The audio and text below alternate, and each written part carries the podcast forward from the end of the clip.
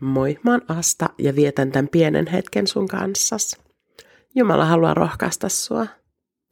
Psalmista 28, jakeet 6 ja 7.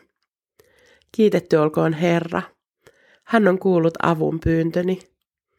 Herra on minun voimani ja kilpeni. Häneen minä luotan. Minä sain avun ja minun sydämeni riemuitsee.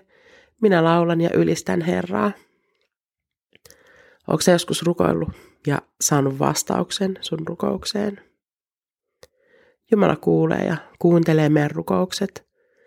Joskus hän vastaa nopeasti ja joskus vastaus viipyy pitkään. Toisena me itse unohdetaan, mitä me ollaan pyydetty, eikä sit vastauksen saadessamme edes ymmärtä sen olevan vastaus meidän rukoukseen. Mä oon monissa tilaisuuksissa kertonut mun rukouskirjasta – johon mä kirjasin ylös asioita, joiden puolesta olin rukoillut. Ihmisiä, joiden puolesta oli pyydetty rukousta, ystävien rukouspyyntöjä, mun omia asioita. Jossain muutossa tämä kirja katosi ja vasta joidenkin vuosien päästä mä löysin sen uudelleen. Silloin mä tartuin kirjan ja aloin selailla, että mitä mä olinkaan sinne kirjoittanut. Mä huomasin, että suurin osa mun rukouspyynnöistä oli ratkennut tavalla tai toisella.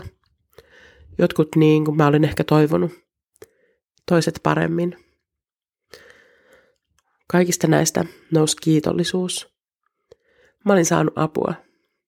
Moni ystävä oli saanut vastauksen omiin rukouksiinsa. Ehkä mä olisin tanssinut pienen tanssin, jos mun veressäni kuplisi vähän enemmän rytmiä. Mutta hämäläiselle riittää se, että sydän riemuitsee. Kiitetty olkoon Herra, hän on kuullut avunpyyntöni. Herra on minun voimani ja kilpeni. Häneen minä luotan. Minä sain avun ja minun sydämeni riemuitsee. Minä laulan ja ylistän Herraa.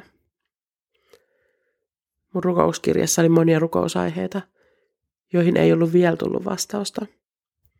Mä saan edelleen tuoda ne rukoillen, ylistää ja kiittää Jumalan luokse, luottaen siihen, että hän vastaa ajallaan.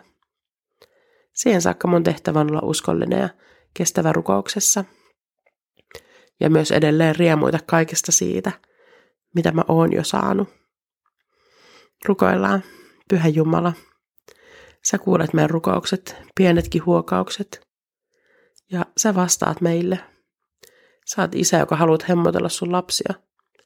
Mutta sä näet, että meidän parhaamme on joskus odottaa tai jopa jäädä ilman jotain, mitä me on pyydetty. Kiitän sua siitä, että sun vastauksessa ei ole automaattisesti kyllä. Amen. Siunausta sun päivään. Mä suosittelen rukouspäiväkirjan kirjoittamista. Aloittamiseen riittää kynä ja palapaperia tai vaikka puhelimen muistikirjasovellus.